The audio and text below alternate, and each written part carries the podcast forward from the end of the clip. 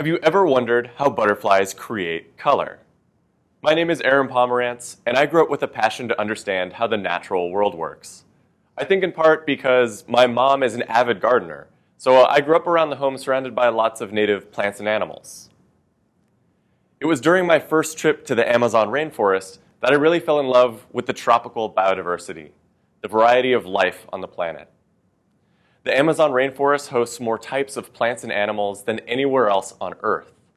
So we're looking at the Peruvian Amazon and our trip into deep into the jungle, where I'll tell you about some stories and some research.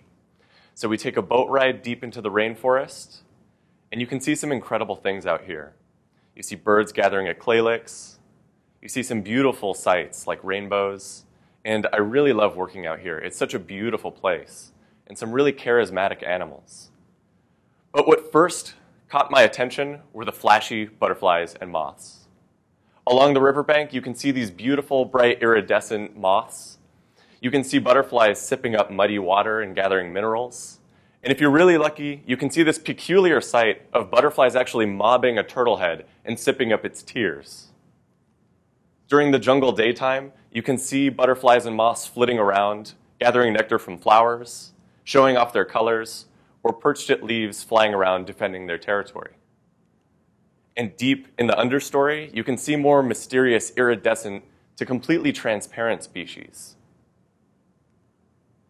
So I want to take you with me on this little trip, and we're going to go deep into the Peruvian Amazon. So after a long flight, we're going to get to this port. And this is in a little city called Puerto Maldonado. And from here on out, we're going to travel by boat. And after a long journey, we're going to arrive down here. This is in the Tambopata National Reserve, and you'll see this aerial shot of the Tambopata Research Center, where I've conducted a lot of this field work. So I want to share with you a little bit about what it's been like to be a field biologist in the rainforest. It involves lots of hiking, lots of walking around. You get sweaty, you get bit by mosquitoes, you get muddy, but it's a very rewarding experience. I take a lot of pictures. I use macro photography, which is how I can document some of the smaller organisms like these insects, and really just make a lot of observations. It was a lot of just looking around and observing the behaviors and the colors and everything going on around me in this very diverse environment. So one of the first stories I want to share is sort of my sort of my lead in into working on butterflies and their patterns. So a colleague of mine, Phil Torres, was working out at this same field site. And he took this picture that shows a butterfly hanging out with ants on bamboo. So he got back to the States and he showed me this, and we got very excited because this is an unusual sight, to say the least. So as an entomologist, we've never really seen this before where a butterfly associates with ants at the adult stage like this. And looking through the scientific literature, nothing is really known about an adult life interaction like this. So we wanted to know more. And in fact, we were even curious about those three red circles that you see on the wings of the butterflies, which we'll get to in a second. So we were wondering, is this just a one-off chance? Was this a one peculiar snapshot? Um, or was there something more to this story? So looking at a few more of his pictures, we realized this wasn't some just, you know, uh, one-off relationship. There seemed to be something more going on here. So every time you see these butterflies, there can be multiple ones hanging out on bamboo in, association, in association with these ants. And it's just very strange. Something seemed to be going on here. You'll even notice that the ants were crawling along the butterfly wings. And that's very strange because normally an ant would treat a butterfly like it would anything else. It would tear it to shreds and treat it like prey. And even more so, it looked like there could actually be butterfly eggs that were laid on the bamboo as well. So at the end of the day, my colleague had wrapped up his expedition, but since I was going back out, we wanted to know more. We wanted to solve this mystery. What was really going on here? The species is Adelotypa annulifera. It belongs to what are known as the metal mark butterflies, and they have these brilliant wing patterns, but very little is known about how they live their life. So in this case, the life history was completely unknown. So I went back out and I started searching. And you might imagine trying to find an insect in the middle of the jungle, it's kind of like finding a needle in a haystack. So it involved lots of hiking around. Sometimes I would be out in the middle of nowhere and just a rainstorm would hit and I would get drenched and not even find what I was looking for. But that's okay because at the end of the day, you're out there searching, and after a long, long, long hike, I had stumbled upon this piece of bamboo. So I pulled this leaf back that was at the base of the bamboo, and I saw these guys. So there were these two little caterpillars. You can see the head right there, that one's flipped around, and there was an ant hanging out with them as well. So as I started taking some pictures and recording some video of these little caterpillars, the ant, the ant actually jumped on top of them and wouldn't move. So that's a very cool behavior. It looks like there's an association with these caterpillars and this ant, but the story wasn't over. Was this actually the butterfly that we were looking for? So I came back and I watched, and eventually these two caterpillars turned into their pupa. So I knew it wouldn't be long before we actually got an emergence of the butterfly. So I watched and I waited, and finally, one of them eclosed. The butterfly came out, and it was our species of interest. This was very exciting because now we had completed the life history, going from egg to larva to pupa to adult of this species. It was really exciting at the time. I remember I had um, jumped on my laptop and I had tried to shoot my colleague an email. Um, but you can imagine when you're in the middle of the rainforest, Wi-Fi is very sketchy. So it was very exciting, but it took a little while for us to put this story together and finally write it up as a publication. So while I was out there, I was able to make some other observations. It also turns out that at the caterpillar stage, other species of ants will take care of them. So this is no trivial ant that you're seeing in this picture. The species is Paraponera clavata, but it's commonly known as the bullet ant because it has the most painful sting of any insect. So you can imagine that if you're a vulnerable little caterpillar, it behooves you to have a very strong bodyguard like this around. And you might ask yourself, well, what does the ant get in return out of all of this? And so it turns out that many of these species of caterpillars that are in this metal mark butterfly family, they actually have special organs that secrete sugars and amino acids. So the ant gets a free meal and in return protects these caterpillars. So this was a, a, piece of our figure showing every single life stage leading up to the butterfly. We have the eggs that are laid at the tips of bamboo shoots. The caterpillars emerge and they're protected by ants as they sip up sap from the bamboo nectar. And then all the way down to pupa. So, but I want to bring this back to that wing pattern. I mentioned that there were three red circles in the wings, and they were hanging out with those three red ants. And so I want to share another evolutionary phenomenon that, that occurs in groups of insects and arachnids. What you're seeing in this figure are ant mimics. And there's actually only one ant pictured. It's this one right here, but it was the meal of this spider that's evolved to look like that ant. In this top panel as well, that's a spider. Down here is actually a cricket, and here is what's called an assassin bug. But these have all evolved over time to look like ants. This is called myrmecomorphy. And it's a very cool phenomenon that occurs because when you look like an ant, you might look like something that bites and stings. And so that's a very good evolutionary advantage if you look like these animals. And so if we look back at this butterfly that has these wonderful wing patterns and hangs out with these ants on bamboo, you start to realize that maybe something is going on here with this pattern. The butterflies aren't skittish. We didn't scare them off, so they didn't seem afraid. And in combination with the wing pattern, we have a hypothesis that the wing patterns look like the ants. And this would be very exciting because there's nothing known in the literature of a butterfly wing pattern that looks like ants. We know other insects and other spiders have evolved to take their form, but this would be the first case in a butterfly pattern. So that was really exciting. There is one other piece of literature, not with a butterfly, but with a moth, that actually has evolved to look like a jumping spider in its wing pattern and behavior. So this could occur in moss, and it could occur in butterflies, but maybe, but one of the questions is, is this just a, an unusual phenomenon, or does this occur more often? So this leads into our next jungly story. So these are weird yellow bulbs that are protruding from a tree. And this was just sort of, a, I was walking through the rainforest and just noticed this odd looking uh, protrusions coming out of this tree. At first, I didn't think much of it, but I thought they were very strange looking. I mean, what is that? I thought maybe it was some sort of weird fungus or the tree had some sort of disease, but upon closer inspection, I got more excited when I saw this. This is a caterpillar munching away on these yellow bulbs, which is very peculiar. When I was taking my camera out and taking more video, I noticed that ants were also taking care of these caterpillars. It was one of those ant-caterpillar myrmecophilous relationships, myrmecophily meaning ant lover. So very strange, right? You might ask yourself too, what does the ant get out of this? This is another type of caterpillar that has a special structure called a dorsal nectary organ. And that secretes sugars and amino acids to keep that ant happy. And you can see in this little panel here, the ant is actually tapping on the caterpillar until it secretes a drop of this sugary nectary reward. So, but as I was there filming this interaction, I noticed this. And I was like, what is going on here? This butterfly looks just like these weird yellow bulbs. So that was very exciting because I thought this could be the same butterfly that belonged to those caterpillars. It looked like it was laying eggs. And it was just so strange. I had to just take lots of pictures and video. And at the time, I didn't really understand what was going on, but I was just trying to make observations and figure out this, this strange looking pattern. So it later turned out, when I got in contact with other biologists, that these weird yellow bulbs are actually a parasitic plant.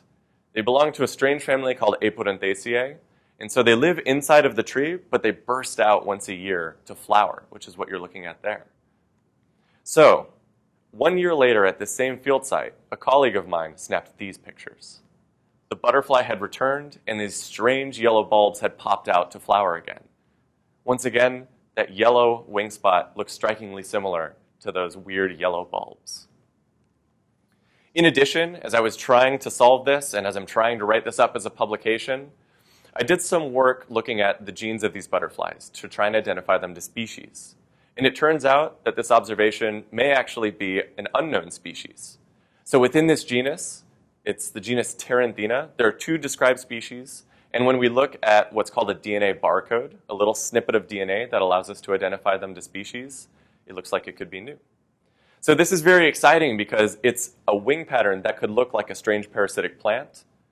And this really got me thinking, you know, where did these colors come from? And how are these patterns formed? It was sort of my journey from looking at these strange wing patterns in the Amazon rainforest to wondering fundamentally, how do we get these wonderful shapes and patterns in the wings? So in my lab at UC Berkeley now, we try to answer some of these fundamental questions in butterfly and moth wing colors and patterns. So what are the functions of wing colors in the first place? Well, you could have a wing pattern that allows you to blend in or camouflage very well, like this butterfly that looks like a dead leaf to avoid predation. You can have these brilliant blue wing patterns like these bright morpho butterflies. So they actually do this flash and dazzle where they're extremely hard for a bird to track as they open and close their bright blue wings. Or you can be like this bright orange butterfly that's actually advertising its toxicity, warning a bird that if it eats it, it's going to get sick. And in addition, we get mimics that will not be poisonous, but will evolve to look just like these poisonous butterflies. And so, since butterfly colors are heritable, they're important for their survival and sexual selection, butterflies have been excellent systems to gain insight into evolutionary biology and ecology. So, where do these patterns come from? Well, if you zoom in very close on a butterfly wing, you'll notice that it's a myriad of all of these different scales. And each scale is one large cell that elongates, and it can be and it's the positioning of all of these that creates these wonderful patterns that we see. And so the colors themselves can arise in one of two main ways. So throughout the color spectrum, butterflies can make just about any color imaginable. But, in where, but where we see some of the warmer colors, like the oranges and the yellows, these are often produced by pigments. And so the butterflies are actually able to manufacture these biochemicals that are deposited in the scales themselves to produce these colors.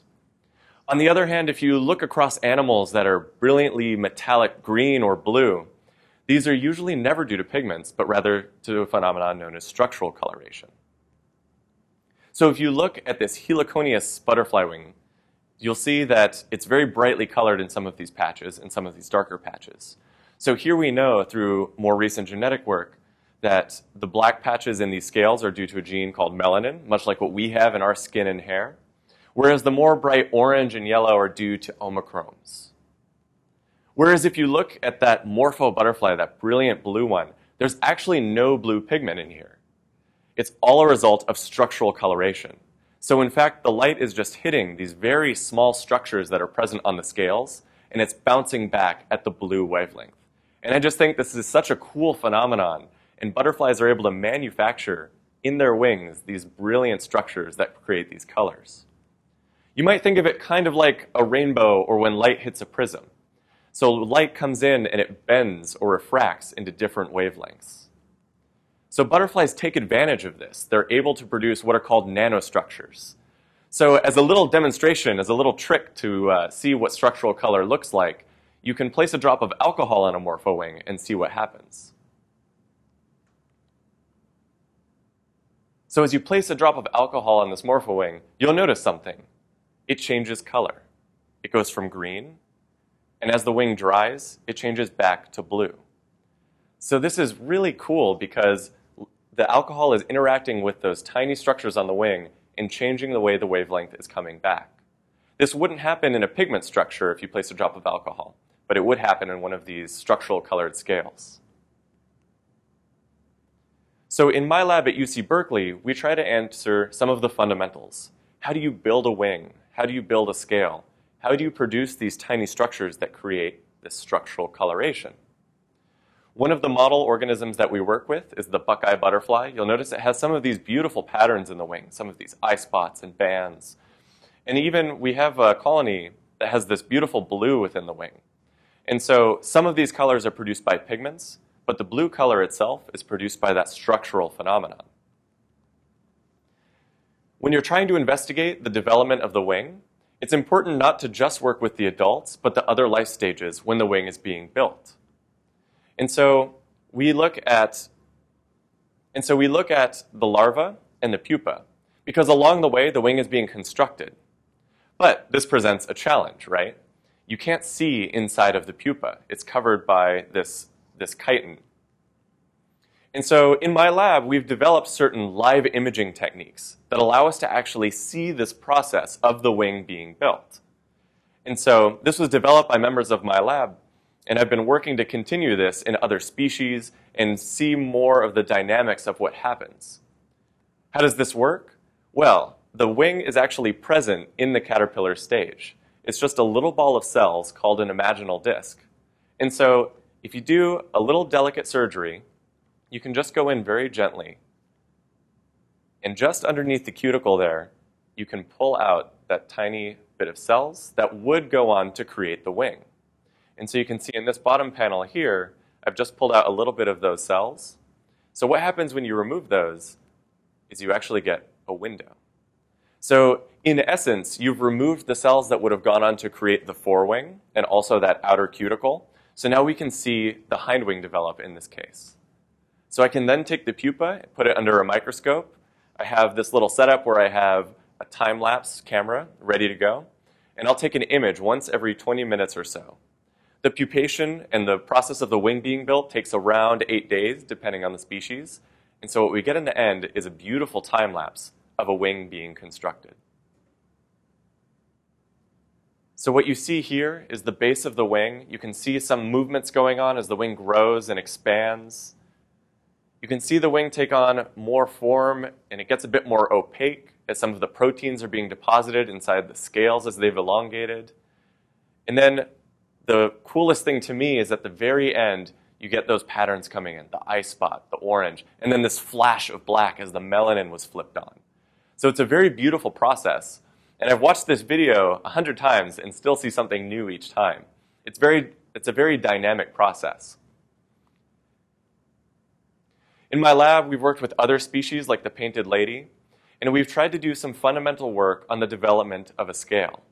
So we can look very close with very high-powered microscopes. We can use fluorescent dyes and take snapshots, essentially, of the wing as it's being developed.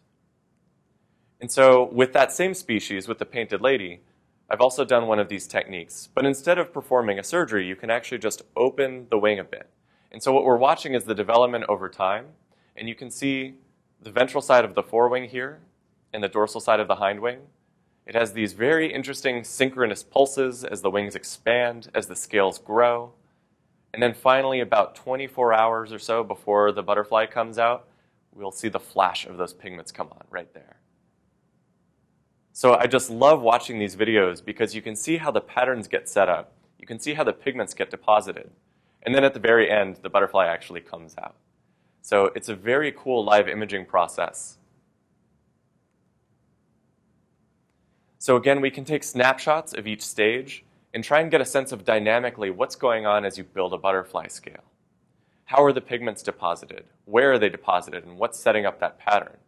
And ultimately for us, where do species that create structural color, where does that color come from? And how do they make it?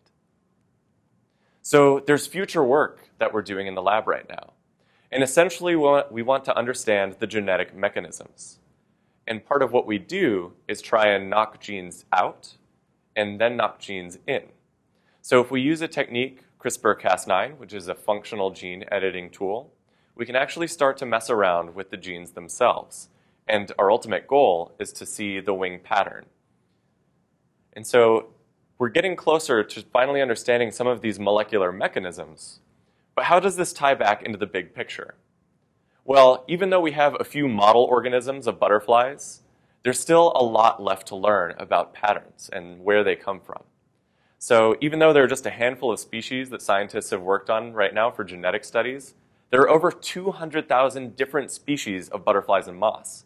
So imagine what's left to be learned about the origin of all these wonderful colors that they can make in their wings, how they make these tiny structures, and how they make all these different pigments, and how they put all those together to create any pattern or color imaginable. So overall, I'm very excited about this work. I think there's a lot left to learn. And I want to tie this back into the biodiversity of the rainforest at the end of the day. So those butterflies that we saw that interact with ants or that mimic a a weird parasitic plant, where did those colors and patterns come from? And what can we learn with, by studying the genetics of the wing? So I'd like to thank my lab at UC Berkeley, Dr. Nipam Patel, and everyone else in the lab. I'd like to thank Rainforest Expeditions and National Geographic and the University of Florida for their help and support in getting out into the field.